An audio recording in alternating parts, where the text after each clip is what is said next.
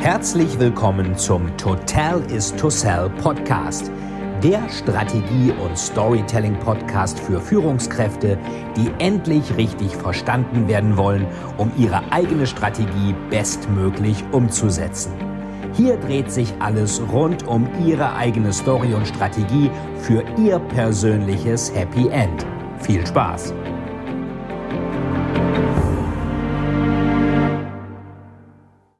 Schön, dass Sie wieder dabei sind beim Storytelling Podcast Total is to Sell. Und heute schauen wir uns an, warum es teilweise auch helfen kann, eben nicht der Erste zu sein und wem eigentlich die Marke und die Story der Marke wirklich gehört. Wir haben uns ähm, in den letzten Sessions angehört, was Strategie ist, was Differenzierung ist, was der Wettbewerbsvorteil ist und warum die Geschwindigkeit auch ein ganz wichtiger Aspekt sein will, wenn Sie sich strategisch erfolgreich positionieren wollen. Sie sind leider im negativen Sinne nicht allein, sondern Wettbewerber versuchen genau das zu verhindern, was sie auch wollen. Sie können dabei entweder sehr günstig oder sehr gut sein, aber leider selten beides. Und sie brauchen einen Wettbewerbsvorteil, der sie von anderen unterscheidet. Von daher kann es sich oft lohnen, sich statt des umkämpften roten Ozeans einmal den blauen Ozean anzuschauen, indem man genau das anbietet, was der Kunde braucht und auf das verzichtet, was er nicht braucht. Wir hatten uns da Motel One und Aldi zum Beispiel angeschaut. Und dass sie im positiven Sinne nicht allein sind, wenn sie mit ihrer Positionierung mal nicht weiter wissen, selbst sehr alte äh, Institution und Jahrtausende alte globale Vertriebsinstitutionen wie die katholische Kirche tun sich da gelegentlich schwer. Wichtig ist immer, wann sind Sie am Markt? Sind Sie der Erste oder sind Sie der Zweite oder sind Sie der Dritte? Man sagt ja so schön, man hat niemals eine zweite Chance, um einen ersten Eindruck zu korrigieren. Oder you never get a second chance to change a first impression. Das heißt, man kann auch sagen, im Kampf der Beste gegen den Schnellsten gewinnt normalerweise der schnellste, gemäß dem alten Iron Maiden Song Be Quick or Be Dead. Manchmal allerdings schafft man es nicht, der Erste zu sein. Doch auch als Zweiter kann man am Markt Erfolg haben, wenn der Erste, der am Markt ist, bestimmte Fehler gemacht hat, die man sich selbst verbeißen sollte. Und da sprechen Strategen im Gegensatz zum First Mover Advantage vom Second Mover Advantage. Warum heißt zum Beispiel Amerika Amerika, auch wenn es Kolumbus entdeckt hat? Kolumbus hat ja Nordamerika entdeckt. Nur nach Kolumbus wurde ein relativ kleines Land, nämlich Kolumbien, benannt, nach demjenigen, der erst fünf Jahre nach Kolumbus in die neue Welt kam, der ganze Kontinent. Wer war denn dieser jemand, der nach Kolumbus in die neue Welt kam? Das war der Italiener Amerigo Vespucci. Und Amerigo Vespucci machte einiges richtig, während Kolumbus einiges falsch machte.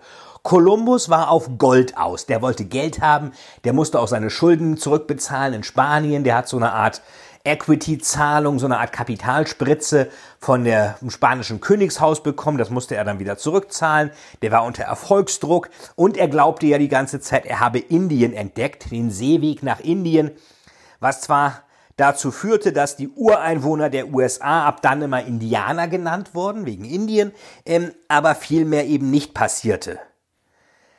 Amerigo Vespucci hat das Ganze etwas größer gesehen und die neue Welt als einen eigenen Kontinent positioniert. Und dazu auch eine Geschichte, auch einige Bücher geschrieben, die dann auch wirkliche Bestseller wurden. Ähm, die gesamte Reise hat Vespucci aufgeschrieben, die damals als Bestseller in 40 verschiedene Sprachen übersetzt wurde. Das heißt, er positionierte die neue Welt als einen eigenen Kontinent, der Amerigo Vespucci, und machte auch eine richtig gute Story dazu. Und deswegen wurde Amerika nach Amerigo Vespucci benannt. Wenn Sie mal in New York sind, am Battery Park, da sehen Sie auch eine Statue von Vespucci und zwar richtig schön am Meer. Gibt natürlich auch den Columbus Circle am Central Park, aber eben nicht am Meer. Vespucci ist da, wo wirklich der Blick auf die Freiheitsstatue, Battery Park und jetzt auch Freedom Tower zu sehen sind. Natürlich hat wahrscheinlich Live Ericsson Amerika schon viel früher entdeckt, aber der hat sich dann offenbar am allerschlechtesten von allen positioniert. Vielleicht wollten das die Wikinger auch nicht und die wollten sich einfach nur irgendwie äh, in Schlachten ziehen und trinken und Spaß haben. Das kann natürlich auch sein. Diesen Second Mover Advantage aber als weiterzukommen, aber alles richtig zu machen, das macht Aldi zum Beispiel auch. Aldi hatten wir ja schon besprochen. Aldi geht zum Beispiel nur in Länder, wo es schon Supermärkte gibt. Das heißt, die Leute von einem normalen Wochenmarkt zum Beispiel oder ein Tiermarkt oder was auch immer an Supermärkte zu gewöhnen, diese Ausbildung des Kunden, diese Customer Education, das macht immer jemand anders. Und das, da legt Aldi halt Wert drauf, dass diese Customer Education nicht von ihnen selbst gemacht werden muss, sondern die Leute schon wissen, wie Supermärkte sind. Von daher, sie können auch als Second Mover von vielen Leuten immer etwas lernen. Das wusste schon Galileo Galilei, der sagte mal so schön, ich habe noch nie einen Mann getroffen, der so dumm war, dass ich nichts hätte von ihm lernen können. Jetzt können Sie als Erster am Markt sein oder als Zweiter am Markt. Geht ja beides. Und jetzt ist die Frage, was immer Sie auch sind, wem gehört denn Ihre Marke eigentlich? Wir hatten schon das schöne Zitat von Jeff Bezos gesagt, die Marke ist das, was Leute über dich sagen, wenn du nicht im Raum bist. Das ist ähnlich dann auch wie mit hübschen Partnern. Wer einen hübschen Partner, eine hübsche Partnerin hat, muss sich immer sorgen, dass jemand andere ihm die wegnimmt. Und jetzt kann man sich überlegen, was ist denn meine Marke? Was für eine Persona ist das? Und in den USA ist zum Beispiel Coca-Cola die Mama. Da wird ja ganz viel Coca-Cola getrunken. Das ist die Mama. Die Mama gehört zu Hause zum Haus dazu. Die ist Teil der Familie. Und jetzt kam Coca-Cola 1985 auf die Idee, die Rezeptur zu ändern, weil man glaubte, Pepsi schmeckt besser. Das haben sie dann mit dem Spruch gemacht, The best just got better. Also neue Rezeptur für Coca-Cola. So, jetzt ähm, haben wir gesagt, Coca-Cola gehört in den USA derart zum Haushalt dazu, dass es fast die Rolle einer Mama einnimmt. Jetzt ist die Frage, möchte man denn eine neue Mama, eine neue Cola mit neuer Rezeptur? Nein, das möchte man nicht. Selbst Kinder, die von ihrer Mutter misshandelt werden, das sagte mir meine Frau, die sich um misshandelte Kinder als Rechtsmedizinerin kümmert. Und Kriminologen sagen das, die wollen keine neue Mama, die wollen auch nicht, dass die Mama dafür bestraft wird für die Misshandlung. Sie wollen nur, dass die Mama so etwas nicht wieder tut. Und die US-Bürger, die Konsumenten wollten auch keine neue Mama, die wollten ihre alte Cola wieder. Und die haben da richtige Demonstrationen gemacht. Tausende von Leuten waren auf der Straße, haben gegen diese neue Rezeptur von Coca-Cola demonstriert. Das heißt, Coca-Cola musste dann auch wieder alles rückgängig machen. Die haben also die Rezeptur geändert, das hat Millionen gekostet. Neue Werbekampagne für den neuen Geschmack hat Millionen gekostet. Dann Image-Desaster hat Millionen gekostet. Rezeptur wieder zurück, Millionen gekostet. Und dann sagen Werbekampagne, wir haben wieder die alte Rezeptur. Das war also richtig teuer. Und von einigen Kunden wurde Coca-Cola, also denen wurden eigentlich zwei Sachen vorgeworfen. Die einen haben gesagt, ihr seid ja sowas von dämlich. Ihr wisst überhaupt nicht, was eure Kunden wollen. Ihr seid so richtige Marketing-Amokläufer. Ihr rennt kurzfristigen, kurzfristigen Trends hinterher, ohne darauf zu achten, was mit den Kunden geschieht. Mensch, seid ihr blöd. Das war der erste Vorwurf. Der zweite Vorwurf war, Mensch, seid ihr perfide. Ihr wisst genau, wenn man Leuten etwas wegnimmt, was sie lieben, und es ihnen dann gönnerhaft wiedergibt, ist die Freude daran natürlich größer, wenn sie es wiederkriegen, als wenn man es nie weggenommen hätte. Endorphine und Glückshormone entstehen halt am ehesten, wenn vor dem Glück erst einmal ein Mangel an Glück herrscht. Also erstmal ein Schurke und dann Happy End. Boah, und ihr wisst genau, was eure Kunden wollen, das nehmt ihr ihnen weg und gebt es ihnen dann in Gönnerpose wieder. Boah, seid ihr perfide und fies. Das war der zweite Vorwurf. Und dann hatte sich der damalige Vorstandschef von äh, Coca-Cola zu den beiden Vorwürfen geäußert und gesagt, ähm, zum ersten Vorwurf, wir sind nicht so dumm. Und zum zweiten Vorwurf, wir sind nicht so schlau. We are not that dumb and we are not that smart. Das Ganze ist also dann für Coca-Cola glimpflich ausgegangen, aber es gab natürlich gleich Gegenbewegung. Es gab dann gleich äh, Seven Up, die sich als the Uncola positioniert haben, gesagt haben, hier, Coca-Cola weiß nicht, was die Kunden wollen, deswegen kommt zu uns, wir sind die Uncola, wir sind die Antithese zu Coca-Cola, könnte man sagen. Wenn wir uns die sozialen Netzwerke jetzt mal anschauen, da wird ja auch viel über Marken gesprochen. Also Marken werden ja nicht nur in Markenabteilung, Brandingabteilung, Marketingabteilung diskutiert, sondern auch auf den sozialen Netzwerken. Da hat jemand seinen Flug verpasst und twittert, äh, so ein Mist. Air France, British Airways, Lufthansa, keine Ahnung, wer auch immer, ich bin sauer. Und dann gibt es natürlich eigene Abteilungen, die über Predictive Analysis, Big Data, Python und andere Programmiersprachen solche sozialen Netzwerke nach solchen Schimpftiraden durchsuchen und idealerweise mit den Kunden dann auch sprechen. Denn warum muss das gemacht werden? Weil man nie weiß, wie viel Follower so ein Kunde hat und was der vielleicht für Shitstorms äh, lostreten kann. Facebook ist dabei wie in der Steinzeit. Die Horde, die Gruppe, der Stamm ist immer in Reichweite. Es wird alles kommentiert, alles gefällt allen. Es ist ein bisschen wie ein kleines Kind. Guck mal, Mama, was ich da mache. Oh, hast du toll gemacht. Das ist der Gefällt mir Button. Und das Problem ist, je mehr dort aktiv sind und über ihre Marke reden, desto weniger gehört diese Marke ihnen allein. Das sehr häufig gehörte Argument, wir sind bewusst nicht auf Facebook, ist dagegen leider keine Verteidigung, denn es ist wie das kleine Kind, was sich die Augen zuhält und sagt, ich werde nicht gesehen, wird aber doch gesehen.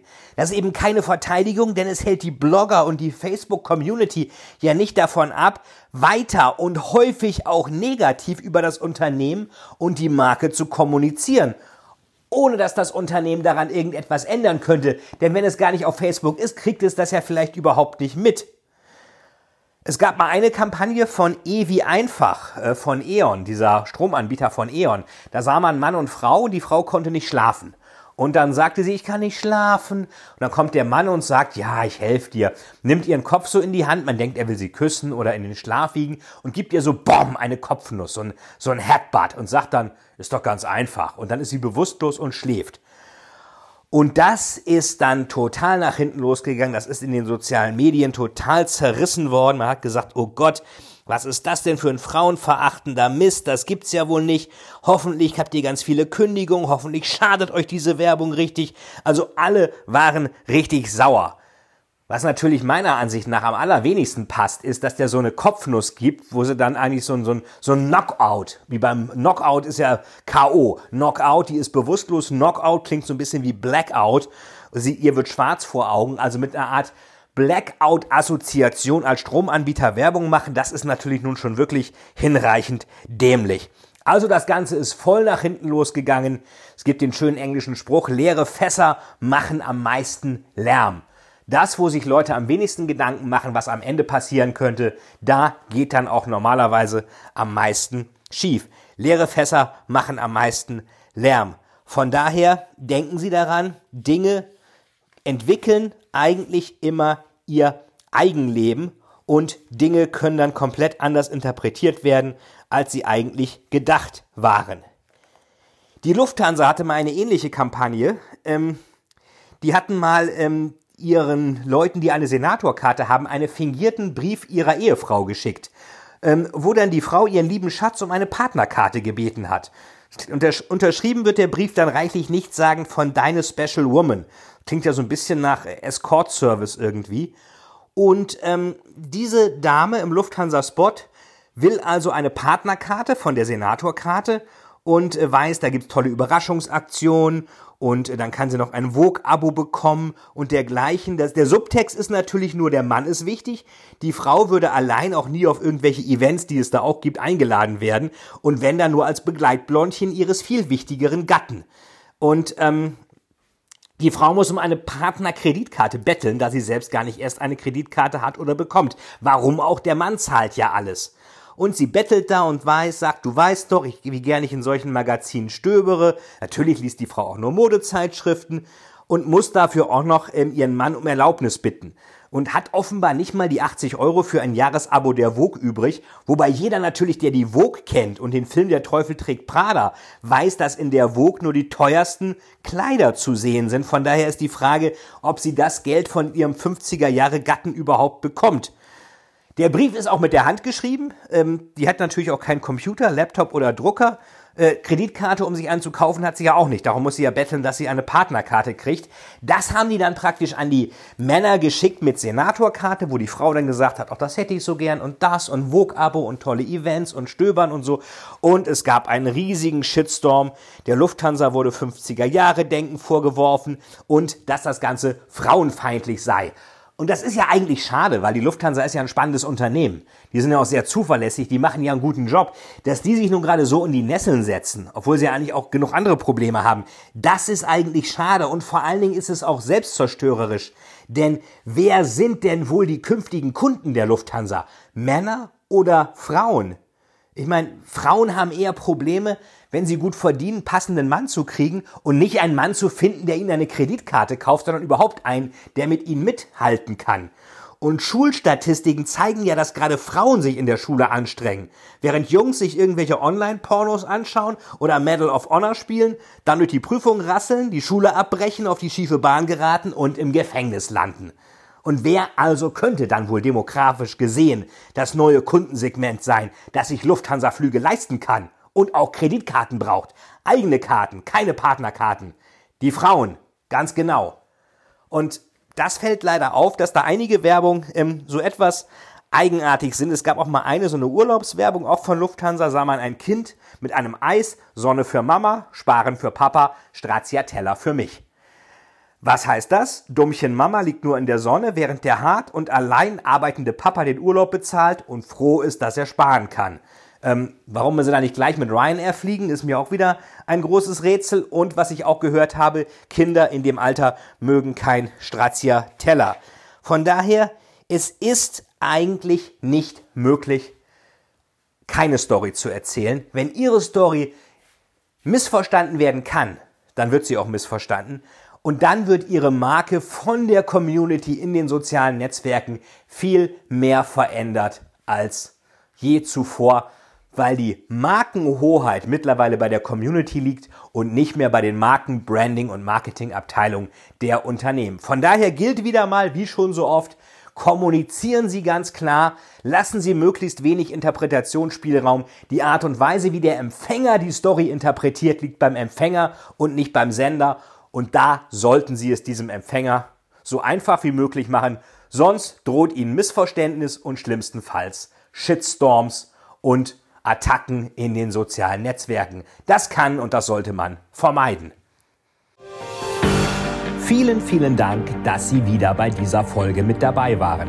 Wenn Ihnen die Folge gefallen hat, würde es mich sehr freuen, wenn Sie mir eine Bewertung bei iTunes hinterlassen, damit ich sehen kann, ob Ihnen diese Folge geholfen hat und damit ich noch mehr Menschen bei ihrer Story unterstützen kann.